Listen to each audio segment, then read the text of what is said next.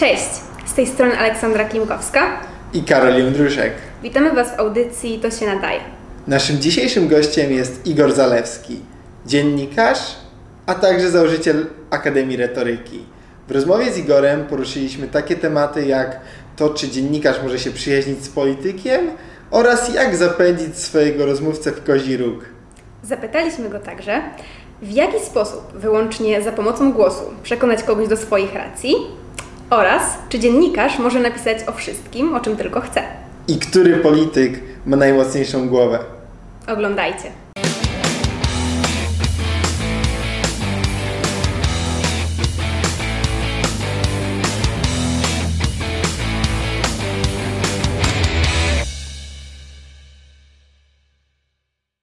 Igorze, witamy Cię serdecznie.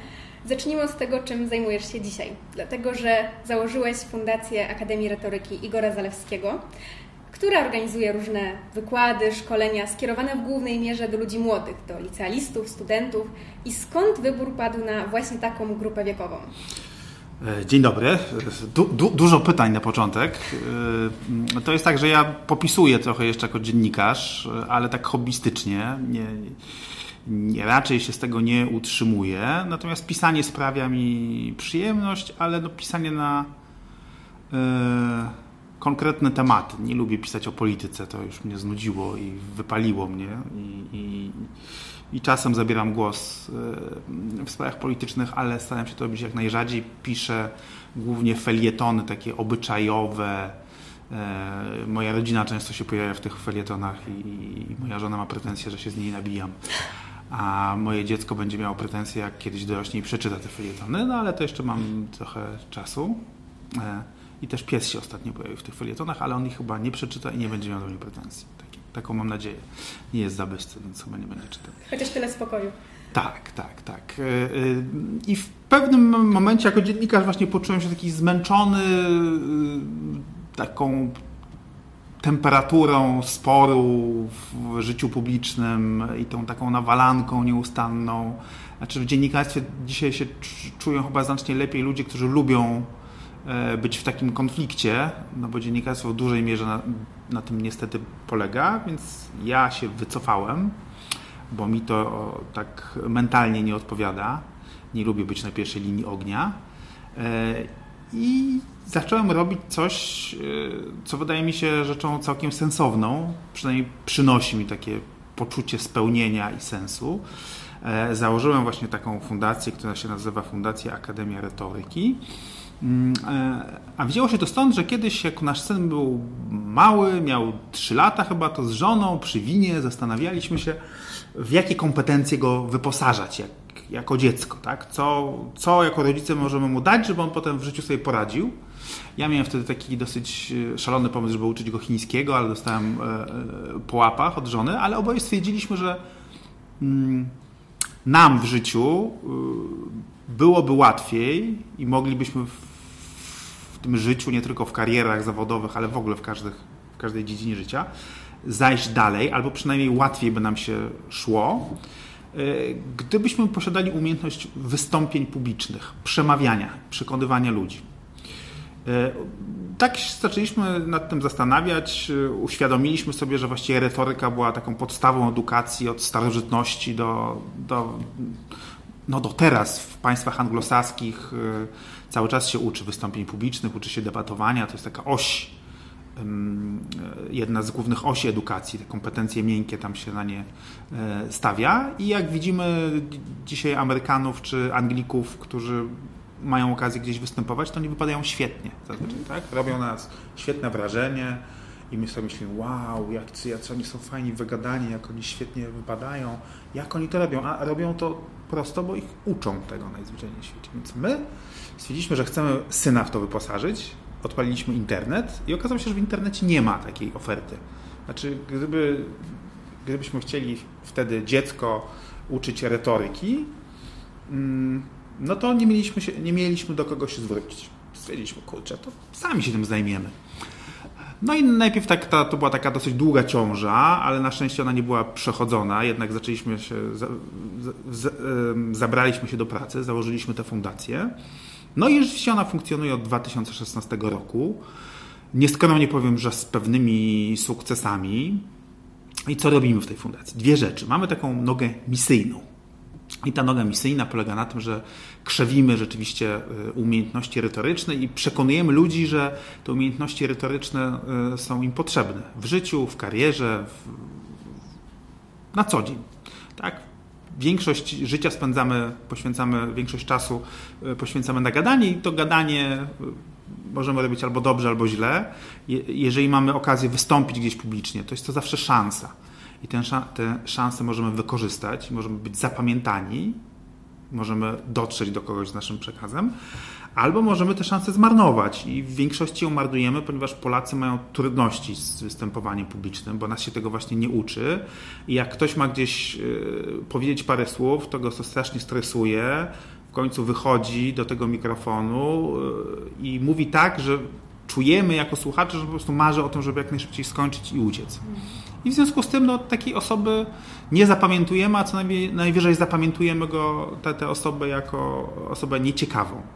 E, natomiast tak jak powiedziałem, każde wystąpienie publiczne jest szansą e, do tego, żebyśmy zostali właśnie zapamiętani jako ktoś wyjątkowy, jako ktoś, kto ma ciekawe pomysły, i ktoś, z kim warto współpracować, kontaktować się.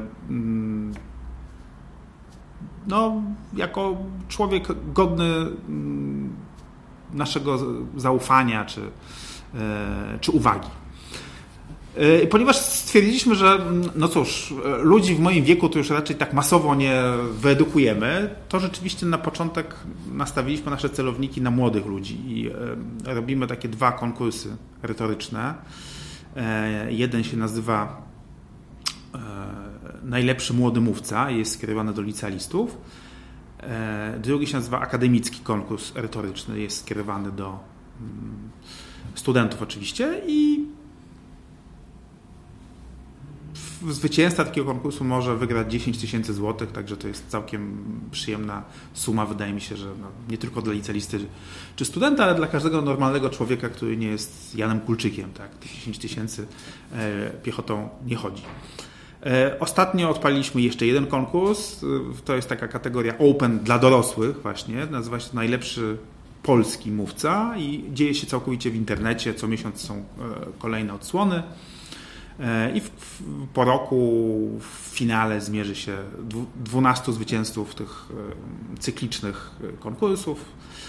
Ten finał też będzie zdalny, no bo to jest taki, takie działanie na czas mm, pandemiczne, pandemiczny przygotowane. Mm, no i staramy się poprzez te konkursy i przez to, co robimy, mów, powiedzieć, przekonać do tego, o czym już mówiłem, ale Także staramy się przekonać, że retoryka, chociaż to brzmi tak lekko anachronicznie, bo to ma korzenie antyczne, prawda? Że retoryka jest bardzo nowoczesną umiejętnością, tak naprawdę.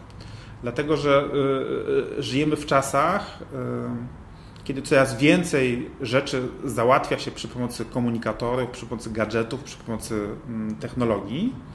I mamy takie poczucie, mm, że kto jest dobry w, te, w technologii, ten jest nowoczesny. Ale prędzej czy później dochodzimy, każdy z nas dochodzi do takiej sytuacji w życiu zawodowym, w życiu społecznym, prywatnym, że musimy kogoś do czegoś przekonać. I wtedy okazuje się, że te nasze kompetencje e, technologiczne nie mają najmniejszego znaczenia. Wyobraźmy sobie na przykład grupę dziesięciu wybitnych, e, e, młodych wynalazców, którzy wpadają na jakiś fajny pomysł, robią jakiś właśnie technologiczny gadżet i próbują go sprzedać. I żeby go sprzedać, muszą przekonać inwestora do tego, że mają świetny pomysł. I nagle okazuje się, że w tym, w tym zespole jest 10 świetnych e, e, mózgowców matematyczno-technologicznych, ale być może będzie tylko jeden, albo może nawet nikt, ktoś, kto potrafi właśnie mówić, przekonywać, e, bronić swoich racji. I, I, ta umiejętność będzie wtedy nawet bardziej pożądana, bardziej cenna niż te e, twarde umiejętności, tak? te umiejętności techniczne. Także jak widać, w bankowości jest takie określenie mm, y, y, interfejs białkowy. Nie wiem, czy wiecie, co to jest. Niestety nie. Interfejs białkowy to jest człowiek. Naprawdę? No, tak. I wtedy interfejs białkowy coś tam robi, tak? No i chodzi o to, że wszędzie niezależnie od tych logarytmów, tak, algorytmów, yy, yy, aplikacji i tak dalej, ale kiedy są ważne sprawy, to na końcu takiego procesu decyzyjnego stoi interfejs białkowy, mówiąc brzydkim językiem bankowości, a być może też innych e, korporacji.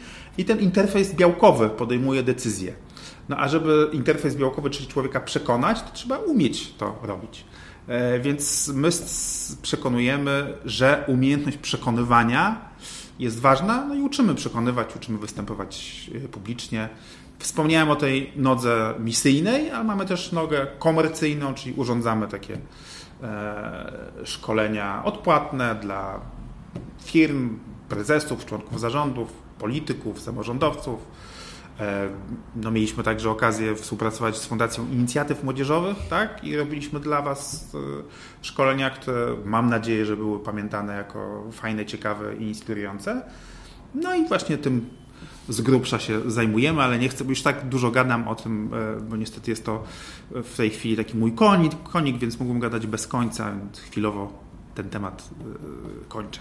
Każdy z nas był na takim szkoleniu i tak naprawdę tak, jest tak. ono e, bardzo inspirujące i daje ogromną wiedzę, ale właśnie to czyni Akademię Retoryki też wyjątkową, przez to, że no, jak my byliśmy w tych szkoleniach, tak naprawdę prelegentami na naszych szkoleniach były osoby w naszym wieku praktycznie.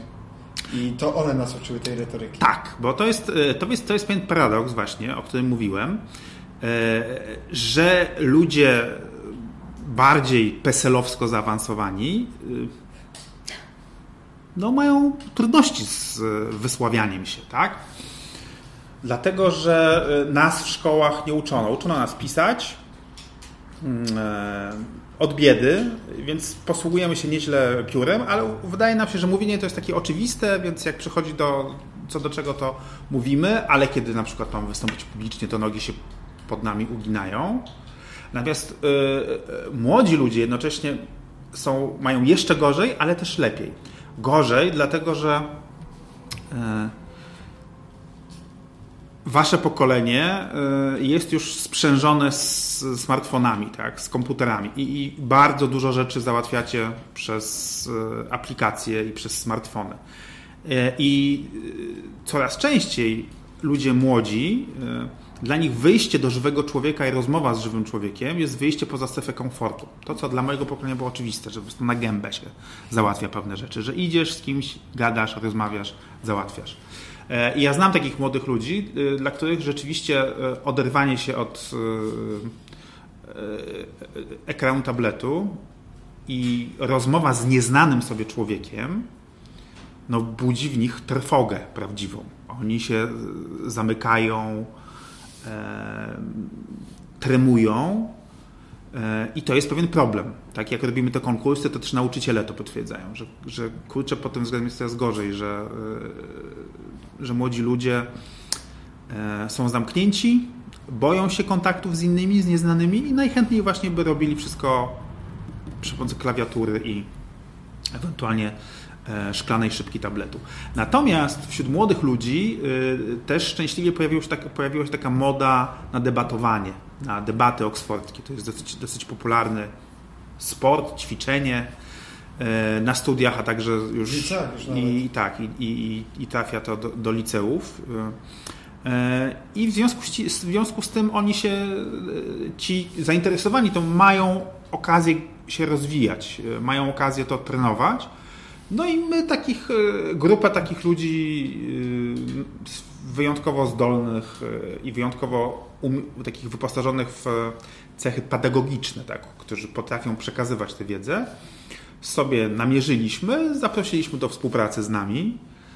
No i dlatego, dlatego właśnie szkolenia z wami prowadzą rówieśnicy, a nie nierówieśnicy, chociaż i takich bardziej doświadczonych trenerów mamy w, w Akademii e, Retoryki, współpracujemy z takimi bardziej doświadczonymi e, trenerami, bo z kolei przy nauczaniu e, bardzo ważne jest doświadczenie. Mm, I te doświadczenie w sposób oczywisty nabywa się z wiekiem i w wyniku ilości godzin poświęconych na, no, na nauczanie. Jest taka teoria 10 tysięcy godzin, o której pewnie słyszeliśmy, słyszeliście, że jak ktoś coś robi 10 tysięcy godzin, to już jestem, jestem dobry, tak? Tak na przykład było, było z Beatlesami podobno, że oni gdzieś tam strasznie długo koncertowali po garażach, małych klubach i robili to cały czas w tym samym składzie, bardzo, bardzo, bardzo długo i kiedy właśnie mieli swoją szansę, to ją wykorzystali, ponieważ byli po prostu perfekcyjni. 10 tysięcy godzin zakreślone i, i, byli w tym świetni. Więc yy, to dlaczego, dlaczego mamy też w tym naszym wachlarzu także nieco bardziej zaawansowanych wiekowo trenerów, ale ci nasi młodzi, z którymi współpracujemy, no wkrótce też będą mieli ze sobą 10 tysięcy godzin i w związku z tym będą nie tylko młodzi, ale i jeszcze lepsi niż teraz. Odniosę się jeszcze do tego, co powiedziałeś, bo wydaje mi się, że można wysnuć takie spostrzeżenie, że nawet nie tyle młodzi boją się rozmawiać z kimś obcym, ale nawet preferują SMS-owanie zamiast odbieranie telefonów od znajomych. E, to... dokład, dokład, dokładnie tak. Do, e, żyjemy w czasach, w których nawet telefon nie służy już do rozmawiania. Tak? tak. E, telefon dla e, wykonanie telefonu i połączenie głosowe dla wielu z nas, bo nie tylko młodych to dotyczy, jest ostatnią opcją, że, bo to dla każdego wyjście i rozmowa jest wyjściem ze strefy, ze strefy komfortu. Tak? Trzeba się jakoś zebrać, zadzwonić i z kimś porozmawiać. No a wiadomo, że SMS-a możemy wysłać E, siedząc na tronie w toalecie, prawda? I... Szczerze, ja wolę zadzwonić niż napisać jakąś wiadomość, bo dużo mi łatwiej przekazać po prostu tą treść, mówiąc, niż e, pisząc SMS-a i rozwadząc No jest to znacznie bardziej czasochłonne pisanie SMS-ów niż rzeczywiście kontakt e, taki werbalny, ale chyba jesteś wyjątkiem, e, dlatego że ludzie zdecydowanie wolą, e, wolą pisać, bo to jest takie mniej absorbujące i nie wymaga od nas tego spięcia się. Tak? Zaangażowania. Tak, za, za, zaangażowania i takiego yy, no, koncentracji takiej większej. Znaczy, to nawet jak ja rozmawiam z kolegami, to ja wysyłam po prostu te wiadomości głosowe, nagrywając, a nie pisząc, bo nie potrafię jakby tyle pisać. Nudzi mnie po prostu to pisanie samo jasne, jasne. No wiadomo, że nie ma co generalizować, ale jasne. można zauważyć taką tendencję. Jasne. Natomiast to tak, y, wydaje mi się, że to jest jednak rzadkie, a, a dominuje nawet już nawet nie tylko pisanie, ale no, takie skracanie komunikatów do właśnie do gifów, prawda, do, y, do emotikonów, y, gdzie no są, są takie komunikaty, gdzie słów w ogóle nie ma, prawda? I że w ogóle one są nie, niepotrzebne, kiedy chcemy wyrazić jakąś emocję właśnie przy pomocy gifa e, czy jakiegoś tam symbolu. A skoro współpracujesz z tyloma młodymi osobami, to podpiszesz się pod słowami ach, ta dzisiejsza młodzież? Że faktycznie wszystko skracają i widać te tendencje do pisania? Czy jednak jest coś dobrego w tej dzisiejszej młodzieży? Mm, no ja mam... Y, jestem takim jeśli można powiedzieć, obrońcą waszego pokolenia, etatowym już, bo napisałem kilka felietonów na ten temat. No właśnie, ponieważ dosyć dobrze poznałem wasze pokolenie, dobrze to może przesada, tak, ale mm, przy okazji robienia tych konkursów e, stykam się no nie, nie zabrzmi to najlepiej, ale, e, ale tak to określę, no z elitą e, waszej generacji, bo jak ktoś trafia do finału tego konkursu dla licealistów albo tego akademickiego konkursu, no to nie oszukujmy się. To jest jednak człowiek ambitny, z dużymi aspiracjami, pracowity, nietuzinkowy, z takimi często umiejętnościami czy talentami przywódczymi, więc ja mam to szczęście, że obcuję z tą najlepszą częścią, tak, z tą śmietanką. No, ale mam też świadomość, że zawsze tak było, że zawsze jest te 80% przeciętności, 10% beznadziejności i 10% wspaniałości. Tak? I to pod tym względem obecne pokolenie nie różni się e, wiele od poprzedniego. A ta śmietanka, e, z którą ja obcuję, śmietanka waszego pokolenia, ogromnie mi imponuje taką światowością swoją. To znaczy, że e, w jednym z Bond, znaczy e, mottem chyba rodziny Bonda, Jamesa Bonda, czy rodu Bondów, e, było powiedzenie świat to za mało, tak? To dla was rzeczywiście świat to za mało. To jeżeli chcecie studiować na, w lidze bluszczowej na, w Stanach Zjednoczonych, to po prostu sobie to organizujecie. Dla mojego pokolenia to jest jak bajka po prostu, tak? Więc ten świat w ogóle was nie przytłacza, w ogóle was nie zawstydza. Dla was świat jest polem do działania i, i czego no, moje pokolenie z przyczyn rozmaitych nie miało. Tak?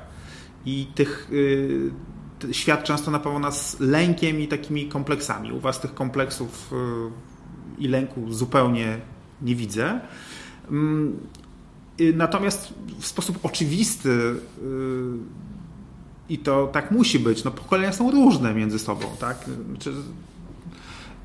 Jak y, słyszę narzekania, że y, młodzi ludzie nie znają jakichś filmów, prawda, istotnych dla mojego pokolenia, no to powiem tak, no, oczywiście, że nie znają, ale my nie znamy z kolei youtuberów, tak? A, a, a, a my też nie znamy wielkich gwiazd opery, które były istotne dla pokolenia starszego od nas. No, to jest oczywiste, że świat się zmienia, każda epoka ma swoich bohaterów. W wieku XIX właśnie największymi sławami światowymi e, byli śpiewacy operowi.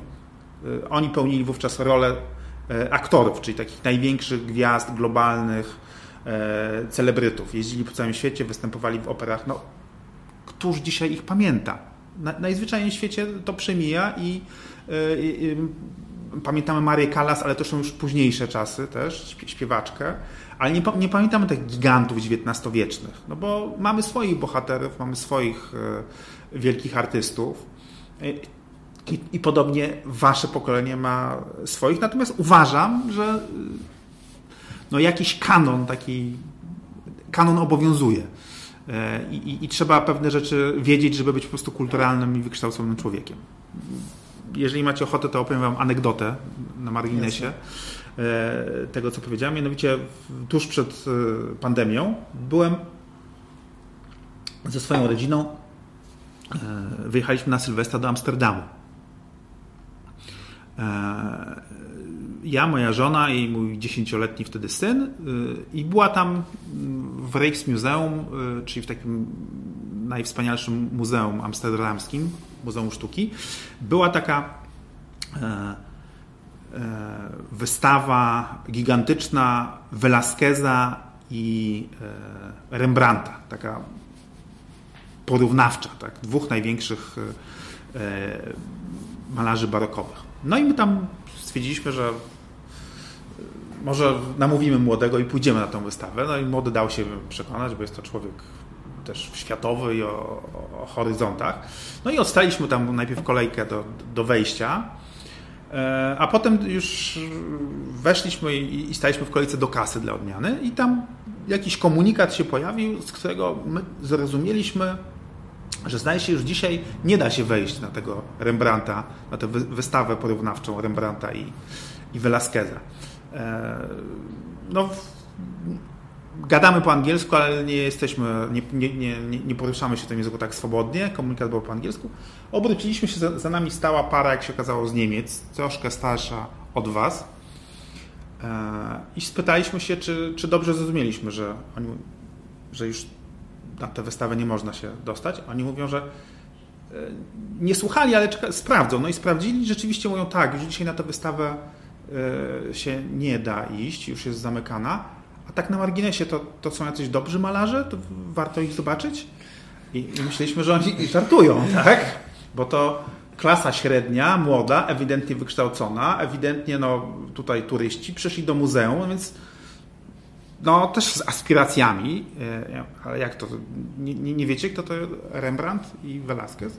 No nie, nie, nie słyszeliśmy, a to warto iść na ich e, wystawę? No warto, warto. Także y, wydaje mi się, że po prostu ten kanon, on się trochę rozlatuje.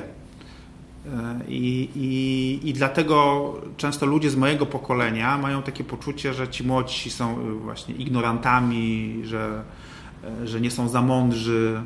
To może z tego, z tego wynikać, chociaż jak po waszych reakcjach, reakcjach słyszę, że wiecie, kim, kim byli Rembrandt i, i Velasquez. Coś się obiło o uszy. coś, coś, coś się obiło o uszy. E, natomiast no, rzeczywiście mm, Rembrandt i Velasquez trzeba wiedzieć, ale no, jak się nie zna jakiegoś reżysera e, polskiego z lat 70., no to nie ma co się obrażać za to na, na, młodych ludzi, tak? Bo my nie znamy właśnie, tak jak mówię, ich idoli, ich youtuberów. No to jest oczywiste, że każde pokolenie ma rzeczy istotne dla siebie, ważne, ale o tych Velasquezach i Rembrandtach musimy pamiętać, bo to tworzy taką no, glebę naszej cywilizacji. No, jeżeli ona ma trwać, to, to, to musimy, musimy wiedzieć, kim był Rembrandt i Velasquez. Wróćmy do tego, co powiedziałeś na samym początku rozmowy, o tym, że wycofałeś się nieco z tego dziennikarskiego świata.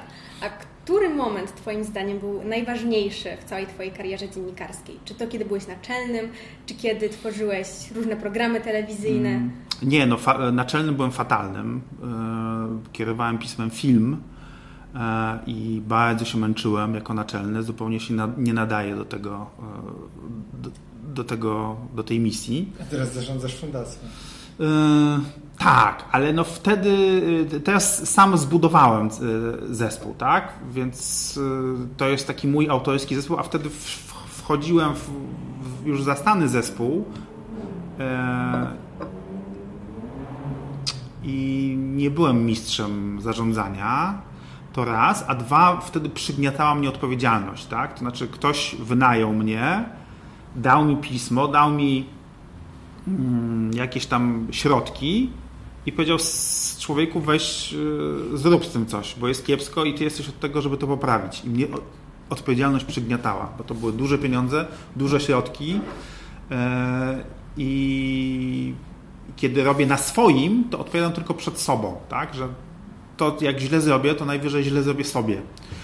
Natomiast y, kiedy byłem wynajęty przez firmę, E, i przed nią odpowiadałem, to właśnie ta odpowiedzialność mnie dusiła i, i, i, i, i bardzo przygniatała i nie dawałem sobie z nią rady. E, I to było, bardzo źle to wspominam. To nie, to nie, nie był fajny moment w moim życiu. Myślę, nie był to, tak, no nie był to najlepszy moment w moim życiu. Programy telewizyjne też nie, no bo bo y, też byliśmy z tym, w tym amatorami. Ja byłem amatorem, czy, czy, czy, czy Robert, z którym robili, robiliśmy razem, Robert Mazurek, z którym razem robiliśmy program telewizyjny. Gdybyśmy może dłużej go robili, to byśmy się podszkolili, polepszyli, ale tak to raczej byliśmy mm, amatorscy w tym, co robimy, a poza tym to nie była nasza e, nasz żywioł. Jako publicysta polityczny nie napisałem niczego, moim zdaniem, jakiegoś wiekopomnego i sensownego, głębokiego, więc też, y, też bym tutaj nie, nie ma się czym chwalić. Y, no, z rzeczy, których jestem zadowolony, to wymieniłbym dwie. Razem z Robertem właśnie przez lata tworzyliśmy taką e, rubrykę z życia koalicji, z życia opozycji. To były takie e, notki na, na temat bieżącej polityki mieszające satyrę i, i fakty. E, I jest, takie, jest, jest taka zasada, że jak jesteś dobry w tym, co robisz, to masz naśladowców. My mieliśmy dużo naśladowców, a to znaczy, że to, co e, robiliśmy, było dobre. Zresztą nie, niektórzy naśladowcy jeszcze działają i funkcjonują. E, ale chyba dla mnie naj, najfajniejszą rzeczą, taką, która sprawia mi najwięcej frajdy osobiście, jest właśnie pisanie felietonów e, e, obyczajowych, takich społecznych, gdzie dostrzegam jakieś zjawiska, które się dzieją na konkretnym przykładzie jakiejś historii, przypowieści i je opisuję. E, czasem jest to zabawne, czasem mniej zabawne, czasem jest to przenikliwe, e, czasem zupełnie nieprzenikliwe, czasem mądre, czasem e, banalne, ale to, to lubię, chociaż zarazem pójście w tą stronę oznaczało taką moją spadek w hierarchii dziennikarskiej, dlatego że w Polsce najważniejsi dziennikarze to są dziennikarze od polityki. Ponieważ ja zboczyłem w tym kierunku felietonu obyczajowego, który w Polsce jest dosyć w ogóle rzadko spotykany. I, i, a rzadko spotykany dlatego, że jest taki po macoszemu traktowany, nawet pogardzany troszeczkę, bo właśnie nie ma tam polityki, nie ma tam idei, nie ma, znaczy idee są, tylko że, yy, tylko że inaczej opisywane, ale nie ma tam polityków, nie ma, nie, nie ma partii, yy, więc yy, czasem no właśnie moi znajomi, znajomi będący dziennikarzami pytali mnie z takim niedowierzaniem, że co mi właściwie strzeliło do głowy, że piszę o takich pierdołach właśnie, kiedy, kiedy są tu ważne rzeczy takie jak PiS czy PO. E, no ja być może obniżyło to moją rangę jako, jako dziennikarza, ale na pewno mm, więcej satysfakcji mi e, przynosiło. Poza tym o polityce e, pisać tak naprawdę jest dosyć łatwo.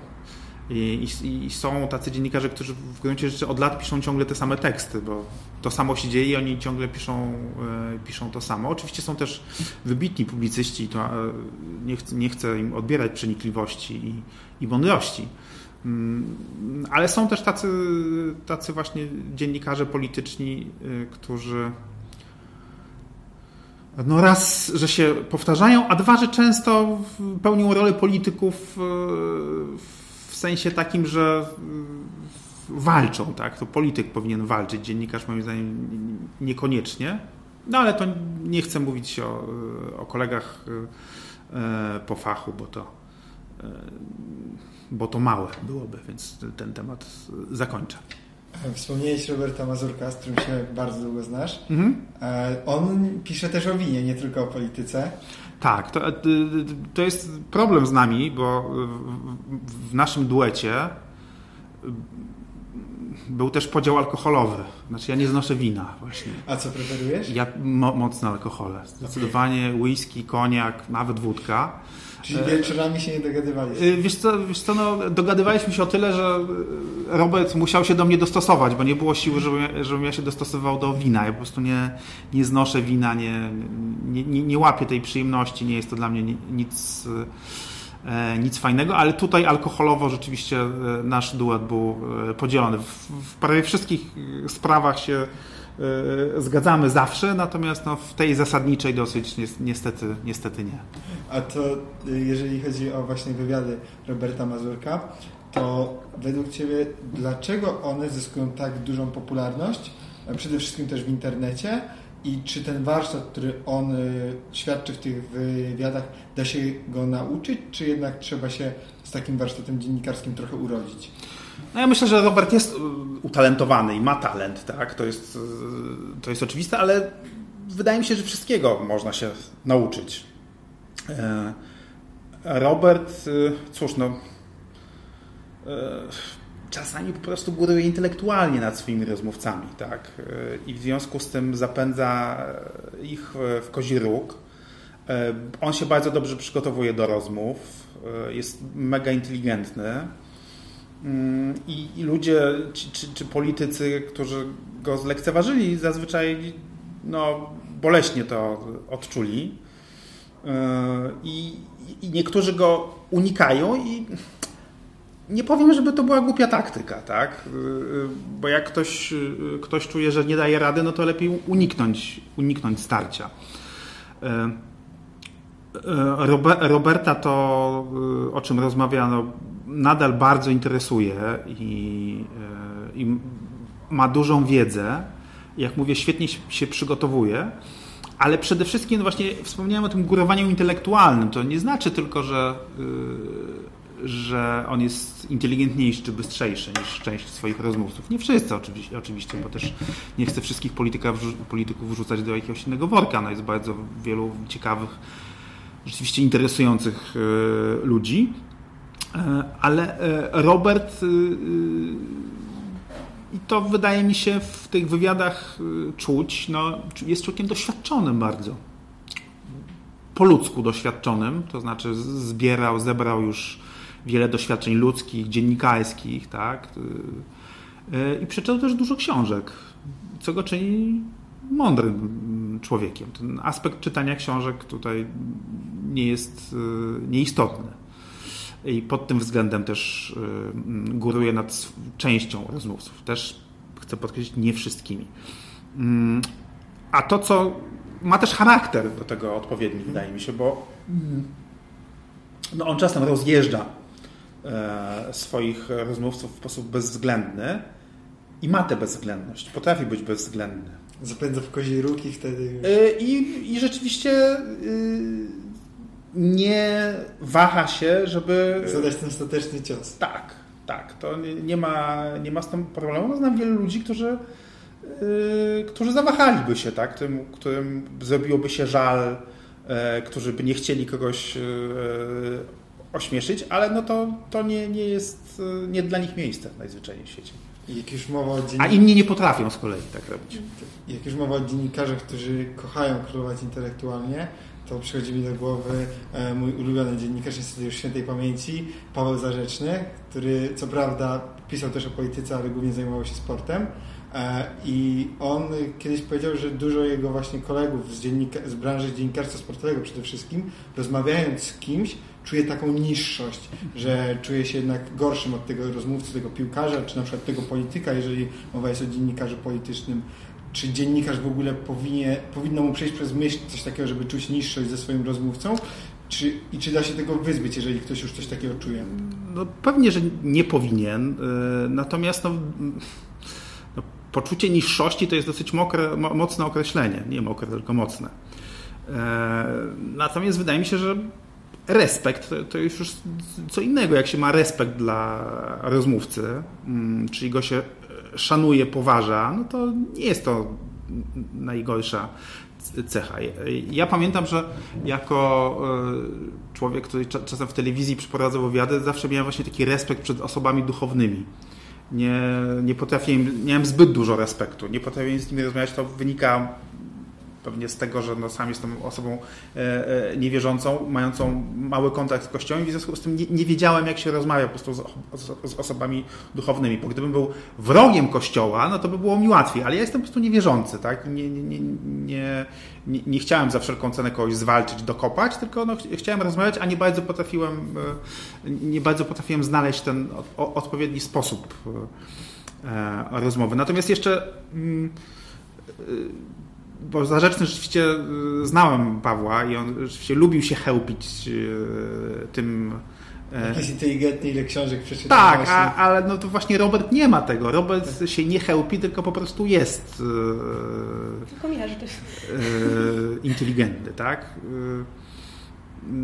No skąd Paweł nieba, niebanalna, niebanalna postać, tak? Szkoda, szkoda, że odszedł.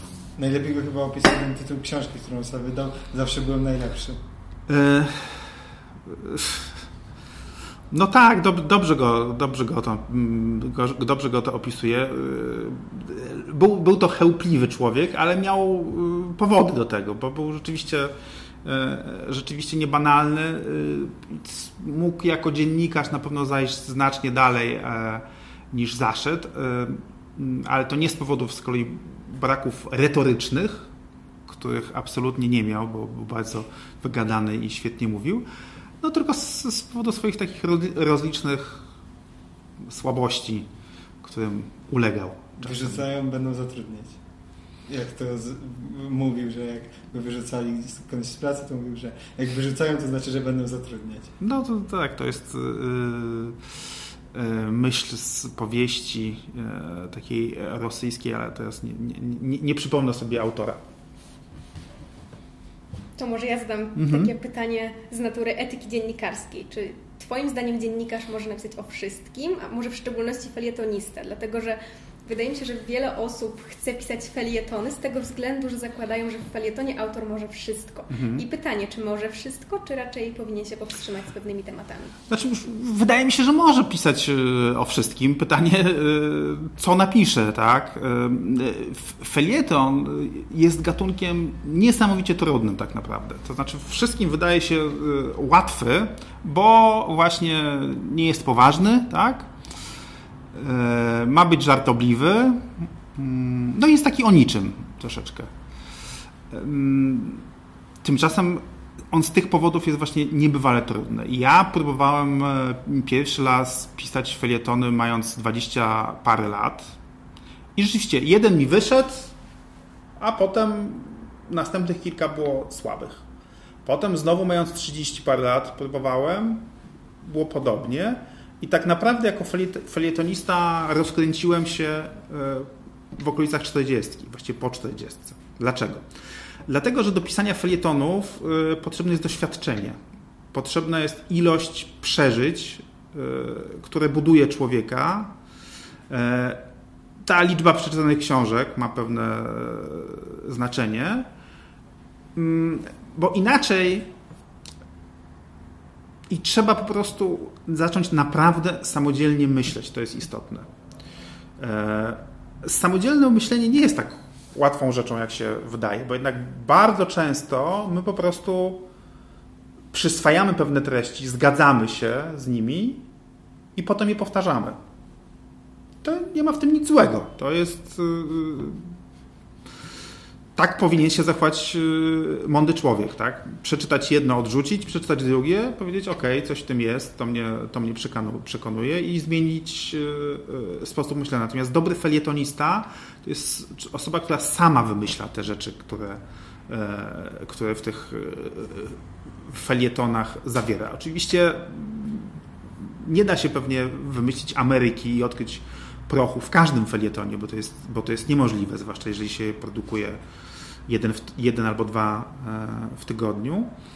E, ale do tego, e, do tej samodzielności i no, takiego niewyważania otwartych drzwi, co często się przydarza młodym ludziom właśnie, że takie mm, pisanie rzeczy oczywistych jako odkrywanie Ameryki. To, to, jest, to jest słabość właśnie. Żeby tego nie robić, to trzeba już po prostu te x książek przeczytać, x lat przeżyć i, yy, i trzeba być zbudowane przez własne, osobiste mm, doświadczenia. Także żeby być dobrym felietonistą, moim zdaniem, mm, trzeba prze, przebyć własną drogę. Nie, nie, nie można być e, felietonistą na początku E, no, być może geniusze jacyś są tacy, tak, i im się to udaje, e, ale trzeba przemierzyć już sporą, spory dystans tej drogi życiowej. Hmm? Hmm. Także felieton jest sztuką bardzo trudną, tak, e, tak naprawdę. Jako dziennikarz ten polityczny przeżyłeś bardzo dużo i chodzi o zachowanie polityków co się dzieje, gdy ten przycisk na kamerze czy mikrofonie zostaje wyłączony i przestaje się to nagrywać? Czy oni dalej ze sobą toczą walkę, czy raczej znaczy... wtedy już e, mimo tych animozji politycznych raczej się lubią, są dla siebie mili? To różnie bywa. I to jak, jak to jest tak, że ja już długo dosyć nie oglądam z bliska polityki, więc nie wiem jak to teraz e, wygląda. E, wcześniej, te naście lat temu, e, to było rozmaicie. Natomiast jednak politycy to są, to są takie zwierzęta stadne i one w tych swoich grupach i gettach funkcjonują. Natomiast jeżeli chodzi o relacje z dziennikarzami, no to jest tak, że jednak no, my byliśmy, łażąc po tym Sejmie, oni pracując w Sejmie, a my łażąc jako dziennikarze, no byliśmy kolegami z pracy trochę. I z wieloma politykami zawieraliśmy takie relacje bliższe, takie koleżeńskie, podlewane alkoholem. E, no ja pracując e, w takiej ekipie i z Robertem Mazurkiem z jednej strony i czy Piotrem Zarębą z drugiej, no na przykład kumplowaliśmy się tak dosyć mocno właśnie alkoholowo z Józefem Oleksem. E, I to była bardzo fajna znajomość i wiele wspomnień mam i anegdot, chociaż nie wszystkie są do opowiadania najzwyczajniej w świecie. To może jakaś jedna, którą się da opowiedzieć? No wszystkie wiążą, prawie wszystkie wiążą się z alkoholem, tak, więc... Ale nie z winem. Yy, tak, nie no, Alekster raczej, raczej był wódczany. Z, Twoje klimaty. Zde, zdecydowanie, tak. Yy, I no, on był z tego dumny, więc nie będę szargał jego pamięci chyba. E, kiedy powiem, że naprawdę nie spotkałem człowieka, który może tyle wypić. On był po prostu skałą. Ja jak zaczynałem e, pracę jako dziennikarz, miałem 20 parę lat i wtedy uważałem się za człowieka o mocnej głowie, ale przy Oleksym to byłem, to byłem rzeczywiście, rzeczywiście mięczakiem, a i tak dawałem radę lepiej. No, wielu moich kolegów w rozmaitych sytuacjach e, osuwało się na podłogę tak, w, po, po spotkaniach z e, panem Józefem. E, do, dzisiaj na działce mojej mam taki kubek e, z kampanii wyborczej Aleksandra Kwaśniewskiego z 1995 roku, który właśnie kiedyś jak spotkaliśmy się na, na Rozbrat, czyli w, siedzibie SLD u Oleksego i tam on otworzył jakąś butelczynę, no to właśnie mi się ten kubek spodobał i dostałem go od niego i to jest taka pamiątka jednocześnie o dwóch politykach lewicy mi przypomina i o Oleksem i o Kwaśniewskim, który na tym kubku jest. To jak już mowa o właśnie dziennikarstwie takim społeczno-politycznym, to czy ono w ogóle jest opłacalne pod takim względem finansowym? E, chodzi mi o to, że całkiem sporo dziennikarzy w pewnym momencie jednak z tego świata społeczno-politycznego odchodzi, idzie na przykład do korporacji, na jakieś stanowiska związane z komunikacją, z marketingiem, E, I czy to się właśnie opłaca? Bo na przykład jeżeli jesteśmy dziennikarzem sportowym, to może się na jakiś bookmacher, dzięki temu zyskujemy popularność, że występujemy na wizji, odzywa się nas jakiś bookmacher, zyskujemy kontrakt marketingowy. Jeżeli jesteśmy dziennikarzem rozrywkowym, no to wszelkie marki chcą my... się z nami tutaj no, utożsamiać. No, a jeżeli jesteśmy dziennikarzem politycznym, to raczej marki stronią od tego, żeby się utożsamiać z polityką. Znaczy ja myślę, że tu są y, dwie kwestie. Y, po pierwsze u dziennikarzy, pewnie w innych zawodów, w zawodach też to się zdarza, ale ja spotkałem e, wiele tego typu przykładów i sam jestem jakoś tam dowodem tego. Następuje wypalenie. E, to znaczy, jak się długo czymś zajmujesz, tak bardzo intensywnie, mm, no to te wypalenie cię dopada. No, to jest chyba zdaje się problem wielu zawodów. Takie. Nauczyciele też tak mają, że są wypaleni właśnie. Mają specjalne kursy, które mają zapobiec temu wypaleniu. Tak, kursy, ale też chyba takie przerwy właśnie, tak, żeby, tak. tak. żeby... No to z dziennikarstwem, z dziennikarstwem jest y, podobnie, zwłaszcza jeżeli jesteś takim newsowym dziennikarzem, gdzie po prostu y, biegasz za tymi politykami, to... Y, no ja na przykład bardzo szybko zapragnąłem uciec z tej, z tej newsowości, bo to było y, koszmarne pod względem życia, tak? Nic nie można było zaplanować, no. Twój czas nie należał do ciebie, tylko do wydarzeń i ty musiałeś tam się dopasowywać. Nie mogłeś się umówić z dnia na dzień, bo nie wiedziałeś, co jutro będziesz robił i o której będziesz wolny. Mm. Y, I to jest jedna sprawa. A druga kwestia to jest taka, że dziennikarstwo się strasznie spauperyzowało w ciągu ostatnich dekady, wydaje mi się. To znaczy ta pierwsza dekada XXI mm, e, wieku to były żniwa dziennikarskie. Znaczy e, powstawały nowe gazety w Polsce, e, nowe telewizje, no brukowce, tak, fakt wszedł i było bardzo dużo pieniędzy w, w, w mediach i w telewizjach, które no wtedy przeżywały też swój szczyt, taki pik i w gazetach. I ja na przykład w połowie lat 90, e, w, w, w połowie poprzedniej dekady, czy jakieś 15-14 lat temu, e, zarabiałem tyle, ile mój e, odpowiednik w Londynie. Co jest niedorzeczne. Było niedorzeczne. Po prostu mediów nie było stać na takie płace, jakie oferowały dziennikarzom. I w momencie, kiedy przyszedł kryzys, no to jest takie powiedzenie Warrena Buffetta, że kryzys jest jak odpływ, pokazuje kto się kąpie w gaciach, a kto bez. No i kiedy ten odpływ się pojawił, to okazało się, że media w Polsce kąpią się bez gaci. E, ten kryzys obnażył ubóstwo mediów. E, na to jeszcze się nawiązała ta rewolucja internetowa. Tak, to znaczy był, no, gazety sprzedawały się coraz słabiej, gazety, tygodniki, e, odpływały reklamy z, z tych mediów. Teraz podobny proces przeżywa telewizja trochę. Tak? Jeszcze niedawno telewizja wydawało się, że jest absolutnie medium nie do ruszenia, ale też e, następuje coraz większy odpływ e, reklam z telewizji na rzecz internetu. Łatwiej też tam targetować. A, w, e, a z kolei w samym internecie no, takie treści dziennikarskie są trudne do, do monetyzowania. Tak?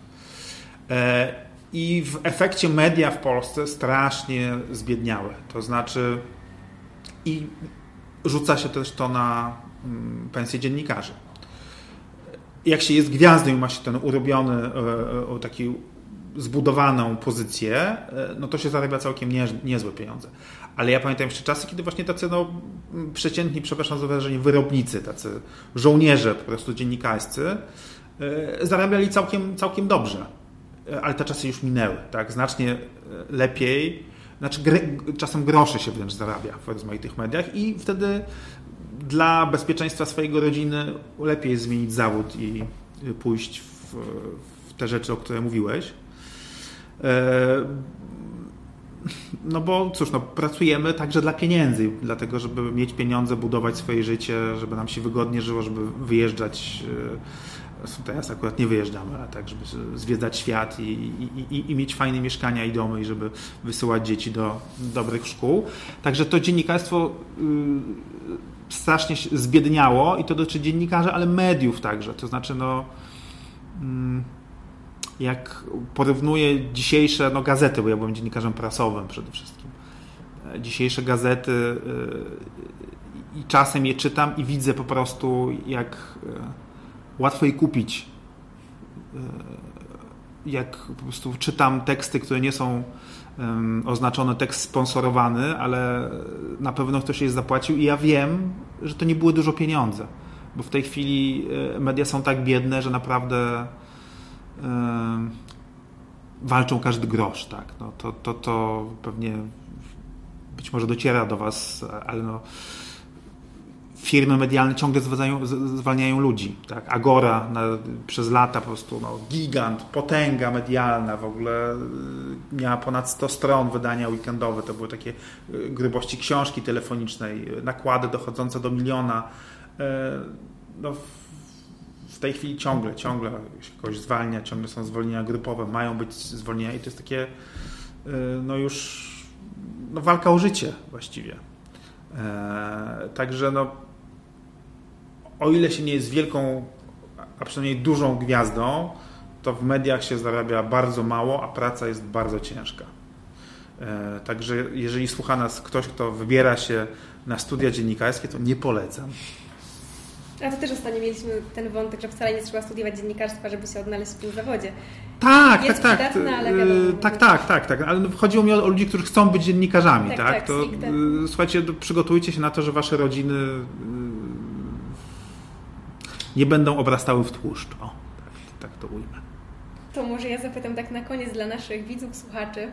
Zwykłeś się określać dziadersem, więc jaką radę, jaką złotą radę dla studentów albo w ogóle dla młodych ludzi wchodzących w to dorosłe życie ma dziaders? Znaczy dziaders to jest takie słowo, y, tak ostatnio, to chyba Sylwia Hutnik je wymyśliła. Nie wiem, czy do, dobrze, y, dobrze, dobrze mówię. Czy to jest chyba bardziej takie nawiązanie do boomera? Yy, no, no, w każdym razie dziades to jest taki już podstarzały facio, yy, który się mądrzy i poucza innych, tak? No tak, tak, tak jakoś widzę tego, tego dziadesa, ale to jest bardzo ładne słowo, fajne, podoba, podoba mi się, więc yy, zacząłem się identyfikować jako, identyfikować z dziadesem. Zresztą no mam 50 lat, ale jak oglądam seriale familijne takie, na przykład polecam serial Współczesna rodzina, jeżeli nie oglądaliście. Na Netflixie jest chyba, prawda? Jest świetny. W każdym razie, jak oglądam e, familijne seriale, to się identyfikuję z dziadkiem, zauważyłem. Nie z ojcem. nie z ojcem. tak, czyli jednak no, coś z tego dziadersa, dziadersa jest, e, jest we mnie. A jeżeli chodzi o radę, no to rada będzie taka, jak, jaka, jaką Paweł Zarzeczny dawał dziennikarzom właśnie. E, czytajcie książki. Tak? Z własnego doświadczenia widzę, jak destrukcyjny wpływ y, na mnie ma, mm, mają media społecznościowe. E, ile się czasu traci na to e, i jak w efekcie mm, takiego nadmiaru bodźców y, zatraca się umiejętność skupienia na czymś odrobinę chociaż trudnym to jest, y, y, nie chorując na Alzheimera, czuję się jakbym chorował na Alzheimera. E, I ratujcie się przed tym, tak? I moim zdaniem czytanie jest y, no, najlepszą, najlepszym sposobem, sposobem ratunku. Ja nie chcę przez to powiedzieć, że w internecie nie ma rzeczy wartościowych, bo są. absolutnie. Ja jestem z tego pokolenia, które nie ma nawyku korzystania, czerpania wiedzy z kanałów na YouTubie, ale mój syn na przykład, który jest małym mądralą, co pewnie ma po mnie, on dużo czasu spędza na Instagramie czy na YouTubie, ale nie ogląda głupot, tylko rzeczywiście znajduje jakieś fajne rzeczy i potem mnie zaskakuje swoją wiedzą, jakimiś ciekawostkami na rozmaite tematy, ale też czyta. I słuchajcie, czytanie naprawdę, naprawdę jest ważne, bo jeżeli z czegoś, skądś yy, czerpiemy taką twardą wiedzę, nie taką na zasadzie, że mówi się albo słyszałem, że, no to jednak, jednak książki, jednak książki. I tutaj do pewnego momentu w życia, życia czyta się przede wszystkim beletrystykę, i trzeba przez to przejść. Y, ja od pewnego momentu y, po prostu uznałem, że to już nie ma sensu, że to mnie, że tym się nasyciłem i czytam taką wiedzową literaturę. Literaturę faktu, książki historyczne, socjologiczne. Ostatnio odkryłem bardzo fajnego e, autora, takiego nie wiem, nie wiem, jak go nazwać właściwie, nazywa się Richard Dunbar i on pisze o, o, o początkach człowieka, o tym jak wyewoluowaliśmy, skąd się wziął język. E, to jest e, bardzo, bardzo ciekawe i to uczy. E, to uczy, o, to postawię kropkę, to uczy. Więc jeżeli mam mm, radzić, no to ta rada jest banalna, ale moim zdaniem jest dobra. Czytajcie, czytajcie wartościowe książki. Tak, będziemy wszyscy czytać, miejmy nadzieję, jak najwięcej tych książek. Igorze, bardzo Ci dziękujemy za rozmowę, za spotkanie. Trzymamy kciuki za dalszy rozwój fundacji, żeby ta misja szerzenia podstaw retoryki szerzyła się wśród jak największej liczby osób. Bardzo dziękuję. Zapraszam na nasze wszelkie inicjatywy, zapraszam do naszych konkursów, zapraszam na nasze e, szkolenia. Mam nadzieję, że do FIMU też e, wrócimy i, i znowu się e, spotkamy. No i mam nadzieję, że nie przynudzałem za bardzo i że to nie było takie zbyt dziaderskie to, co mówiłem. Absolutnie. Dziękuję więcej książek. Tak, oby jak najwięcej. Dziękuję, dziękuję bardzo. Dziękuję bardzo.